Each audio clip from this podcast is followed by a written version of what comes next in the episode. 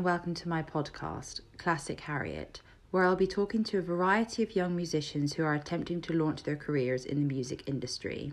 Speaking in 2020, we will be discussing how this has been affected by the COVID 19 crisis in terms of performances, rehearsing, and missed job opportunities. We will also be touching upon the government's handling of the arts at this time, in light of comments made by the Chancellor of the Exchequer, Rishi Sunak, about the arts not being a viable career path. We will discuss how these kinds of attitudes have not only affected the job opportunities for musicians, but also their morale enormously.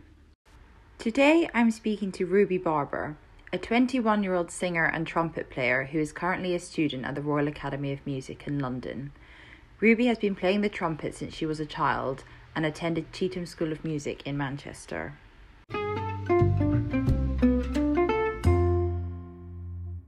So now we're going to turn to Ruby. Hello, Ruby. Hello. So, first of all, just for a bit of background, can you tell us what age you started playing the trumpet, if you come from a musical family, what kind of musical background you're from? So, um, my whole family is from North Yorkshire, where the brass band community is quite prominent, and we all started playing at the same time. So my parents learnt as adults. So technically, yes, a musical family, but they didn't teach me. We all learnt like together in the band. So I was actually only about four, maybe three and a half Uh-huh. when I first started kind of messing around with a cornet, seeing what I could do. So I was quite young.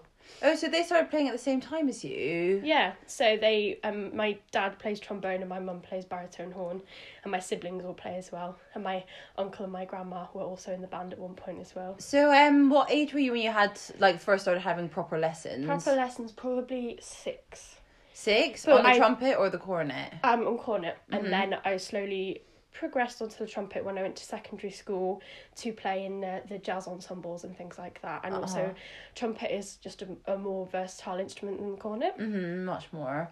Um, and was there any point that you remember specifically wanting to become a musician, or Um did that seem like the natural pathway, or? Yeah, well, it's kind of weird because when when you're so young and people are telling you that you're good at something, you kind of just roll with it. Mm-hmm. I don't think there was a point where I a- actively thought, "Oh, um, This, this, is what I'm is, this do. is what I want to do." It was just kind of like part, kind of part of my identity. Like at Mm-hmm. my old, at my first secondary school, like everyone just knew me as that the girl that did music. Like the musical kid. yeah, yeah. exactly. So like it was just kind of like part of my identity, and Mm-hmm. that was just kind of what what I did, and it kind of the natural course was for just to to pursue that. But there was a time when I was just so fed up of like never having free time and like friends Mm-hmm. asking me to hang out on like th- at the weekend on Sundays in particular in the summer because we always have um brass band bandstand um um gigs uh, on, On Sundays. mhm. and my friends would be like, "Do you want to come to the park on Sunday?" And I'd be like, "Oh, I can't because You're always the kid with too many commitments. yeah." So I kind of didn't like. I had friends, obviously, but like, it. I did spend a lot of my time with adults because the band was like Uh huh. quite. I mean, my parents. It was my parents' age and up. And you were quite advanced for your age as well. Yeah, I think so. When I was because You did start really young. because I started Uh-huh. so young, so and I was always like expected to be there. So Mm-hmm. it was it was kind of it was hard when like your friends ask you to do stuff and you just can't. Mm-hmm. And so I did get fed up with it. And I remember like having an argument with my mum, being like, I don't want to do it anymore. I don't do anything but music. Um, but I'm really glad that I stuck with it. Like I think I think everyone's probably had that at some point. Right, so obviously you started off at a normal secondary school, and then what age was it that you auditioned for Chetham's, the music school? So I auditioned there when I was 13, but I also took um, tests to go to the local grammar school as well. So I was Oh, gonna right. I was gonna move schools anyway. Like even if I'd not gone to um to Chetham's, I would have gone um Moved away anyway. moved away yeah. anyway just because the school wasn't kind of I don't know nurturing my music i- Mhm. in Music department wasn't good enough. no, yeah. it wasn't. It wasn't brilliant. Um, yeah, so I kind of just went with it, and then the the idea. So I got a place at the grammar school, but the idea of um going to boarding school is like every you know 13 year old girl's like Malory Towers kind of kind of like fantasy isn't it so i was like oh yeah cool i'll go to the boarding one Which was Chetham's. Which was Chetham's. Yeah. So, So- how many years were you there? Five? five years so 13 to 18 so quite a big chunk of like my teenage Uh huh. growing up years And w- pleased with the decision to go, or it is such a like hard like there are Mm-hmm. so many positives and so many negatives like I, um, I missed going home every day. Mm-hmm. like it was such a novelty boarding and like living with your friends for like the first maybe it's quite year. exciting to begin with, and then that wears off. but yeah. then when it gets serious with like GCSEs and stuff it's hard like it was so hard and I just wanted to go home most of the time because it was just I wanted to see my parents and also because like music's so built into the day there, it's quite like a high pressured environment for. definitely and it was so um competitive all the time you're constantly put head to head with your friends With your that, peers, yeah. and and that's really difficult like it makes it hard to have Mm-hmm. kind of strong genuine friendships because you're always because always that like competitive element, yeah. yeah, yeah exactly and you can't ever fully open up to them because Mm-hmm. there's always that underlying competition between you which is one of the hardest things that like i had to deal with Mm-hmm. definitely Um. So, but you did decide to go from Chetham's to Conservatoire. So you're now studying at the Royal College of Music. yes First study trumpet, and also tell us a little bit about your singing. So I'm a second study singer at college. Mm-hmm. Um, obviously, it's very classical. Um, my teacher Amanda Roocroft is like an incredible opera singer. Had like the most. But it's just classical career. singing. Just classical, Oh, right. but the dream is to do more like um, light light music like jazz and Mm-hmm. musical theatre because obviously I'm quite enthusiastic about musical theatre because Mm-hmm. I did National Youth Music Theatre and um, You got quite a lot of strings to your bow. yeah, and I'm super excited to have my West End debut this Christmas. Oh, this Christmas! Of course, that's so exciting. So, do you feel like when you went to music college, like the singing really overtook the trumpet in terms of what you felt most passionate about? So I didn't actually do second study until I was in second year. Okay. Um, so I started doing it in second year, and I, You're it year was now. great. I re- I just really missed doing singing. Mm-hmm. Um, so I started doing it in second year, and it just it's such a like, it's just nice because I feel like I can do it without pressure like there's so much pressure to the trumpet to be better than everyone else but actually Mm-hmm. like everyone uh, when you have a second study it's really admired that you can like juggle You can do both, time. yeah. yeah and i don't feel pressure to be an amazing singer if i am good that's like really nice but i'm not worried about it obviously Yeah. i want to pass my exams and do well and stuff but i'm not worried about being you know the best singer at college So there's not that sort of like level of insane pressure. No, exactly. Which kind of a lot of the time takes away the enjoyment of the instrument as well. exactly so it is just somewhere to like just like do what i want to do Mm-hmm. And like actually enjoy music. and yeah. my teacher's so supportive of everything I want to do. Like she lets me do um kind of lighter lighter classical music, like a lot of Bernstein we do, Mm, um, which is really fun because Mm-hmm. it's technically in the classical genre, but it's it's more like She lets you what do I like things to that do. suit you, yeah. Exactly, and she's so supportive. Like honestly, she's one of the best things about college for me, definitely. Um. So actually, just because we've been talking about her singing, we're gonna have listen to a clip of Ruby singing now, just quickly, and this is her singing "Somewhere Over the Rainbow" from The Wizard of Oz.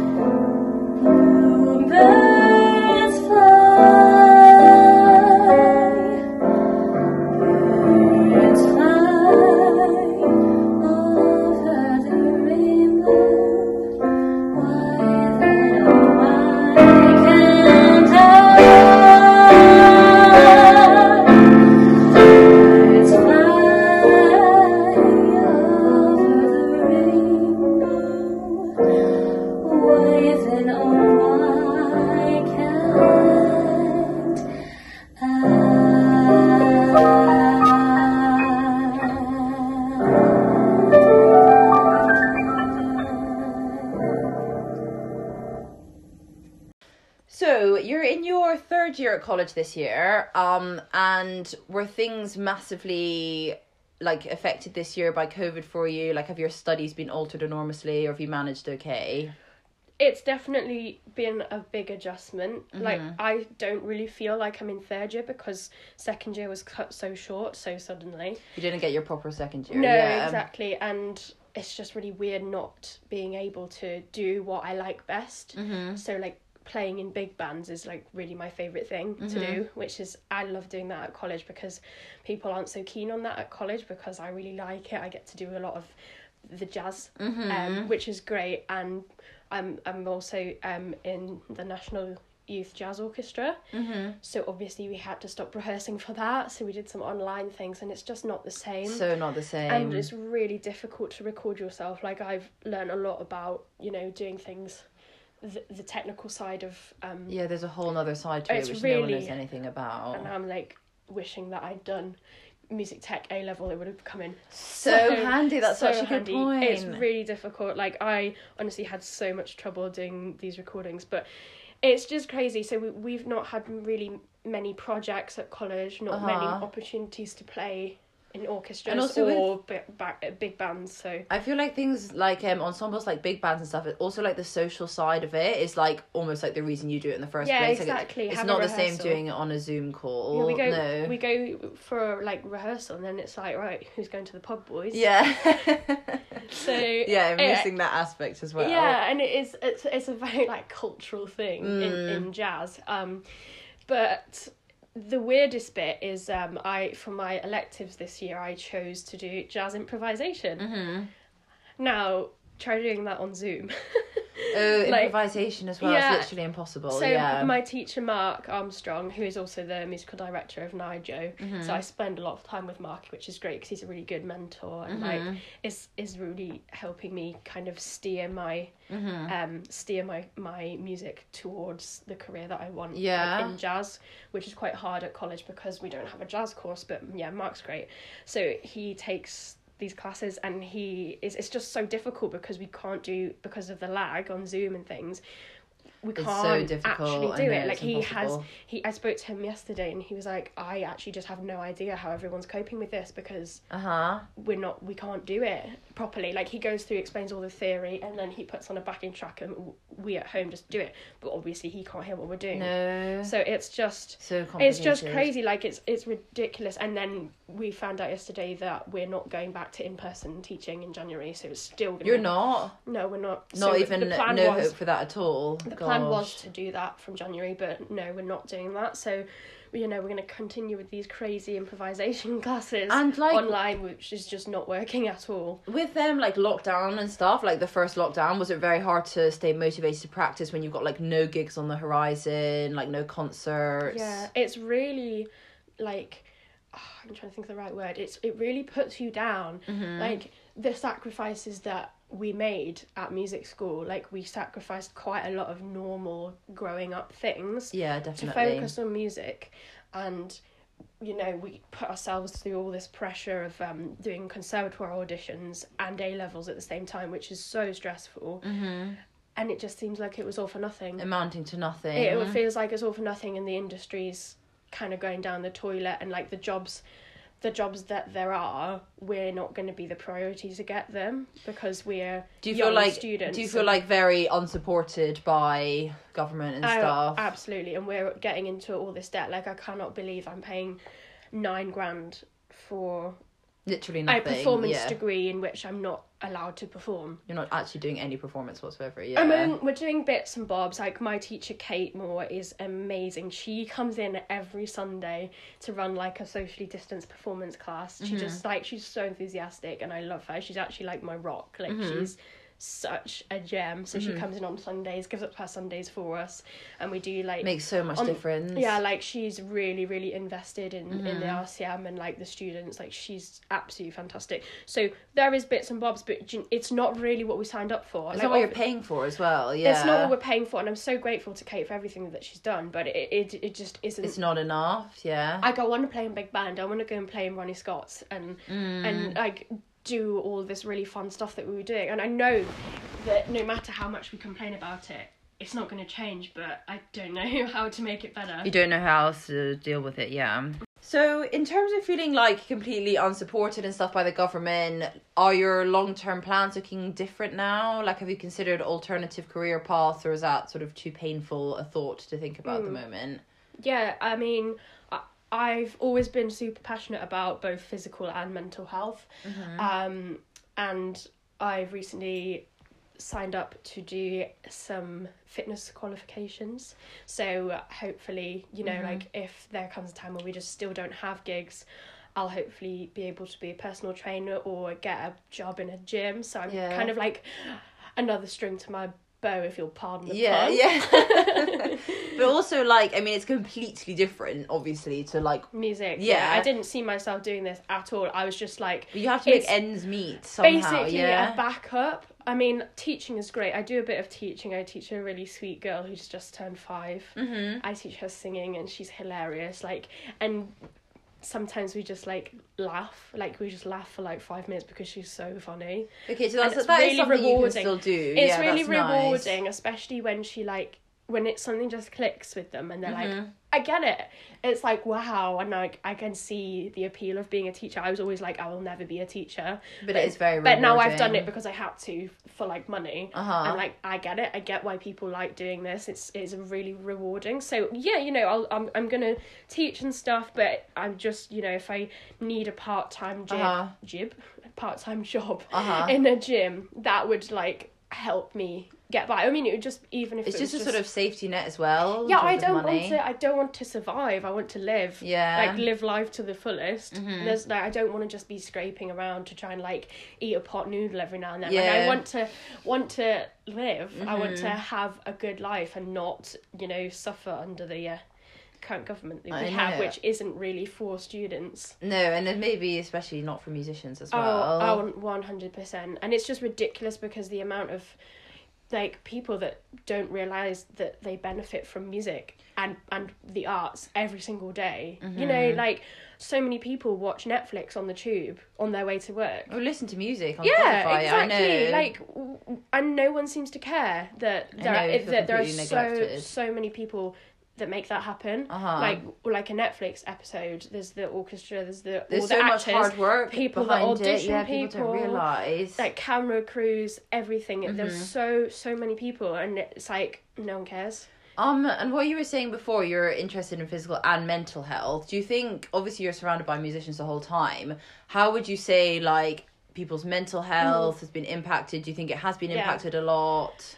I mean, I'm I'm on the uh, Royal College of Music Student Union. I'm the welfare officer, Mm-hmm. and it's been kind of hard to watch, you know, the n- new um, new students that have come into Mhm. first year, and just not have the first year that you're supposed to have. We couldn't do anything. Like our freshers week was online pub quizzes, and it was just Really depressing. Yeah, Yeah, for 18 year olds. and that's not what they want at all. And then apparently, you know, it's all the young people's fault that coronavirus is spreading, and it's like, well, I know, we don't really get much credit. We do don't- we? no, no, no that, credit like, at all. Our our lives have completely been put on hold. Like Mhm. obviously, you know, it's really difficult for everyone, but I just think that students are suffering more. Mm-hmm. Um, Because these are supposed to be kind of the best years of our lives. yeah, and it's not exactly. really and they feel like they're it. being wasted. But no, in terms of mental health, I think everyone is definitely suffering. Like it goes back to what I said about feeling like it's all for nothing. That Mhm. like really, really demoralizing. yeah it really hits hard and makes makes you feel like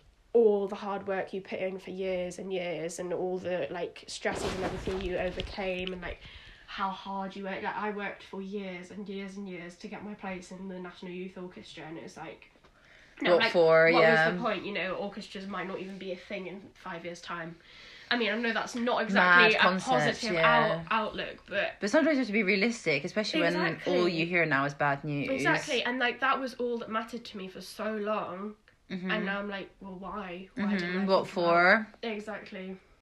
Okay, so being in the position you're in now and you're thinking about sort of alternative careers and you're having to rethink a few things, what would you say to someone who's maybe like a couple of years behind you and they're considering, I don't know, going to conservatoire or pursuing music? Would you discourage them or would you say maybe, you know, think about doing something else on the side or I I'm a great believer in doing what you love. Mm-hmm. Do what you love, but also I think just have something else just in case because you never know when there's going to be another global pandemic. I know. Like you never know. So that this is why I'm getting my uh, fitness qualifications because what if this happens in 10 years time again I know, and we'd never ever expect anything like this to happen, but now we're worried about it. exactly yeah. so just i think have a backup Mhm. like just have a backup even if you're going to like like a driving instructor or something just, Just have something for money, something yeah. so that if if it does happen and there is no music industry you can do something you don't Uh-huh. have to do something you hate like And if we can't rely on the government to look after us, yeah then... and then there and there aren't going to be loads of like supermarket jobs or,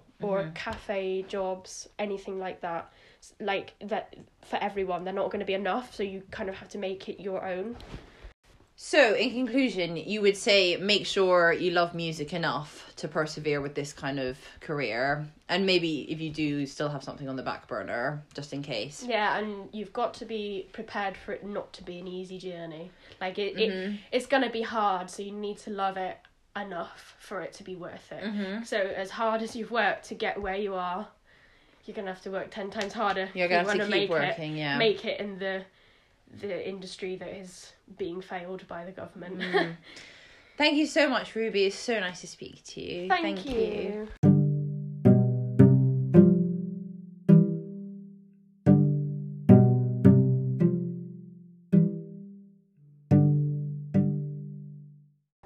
That was Ruby Barber.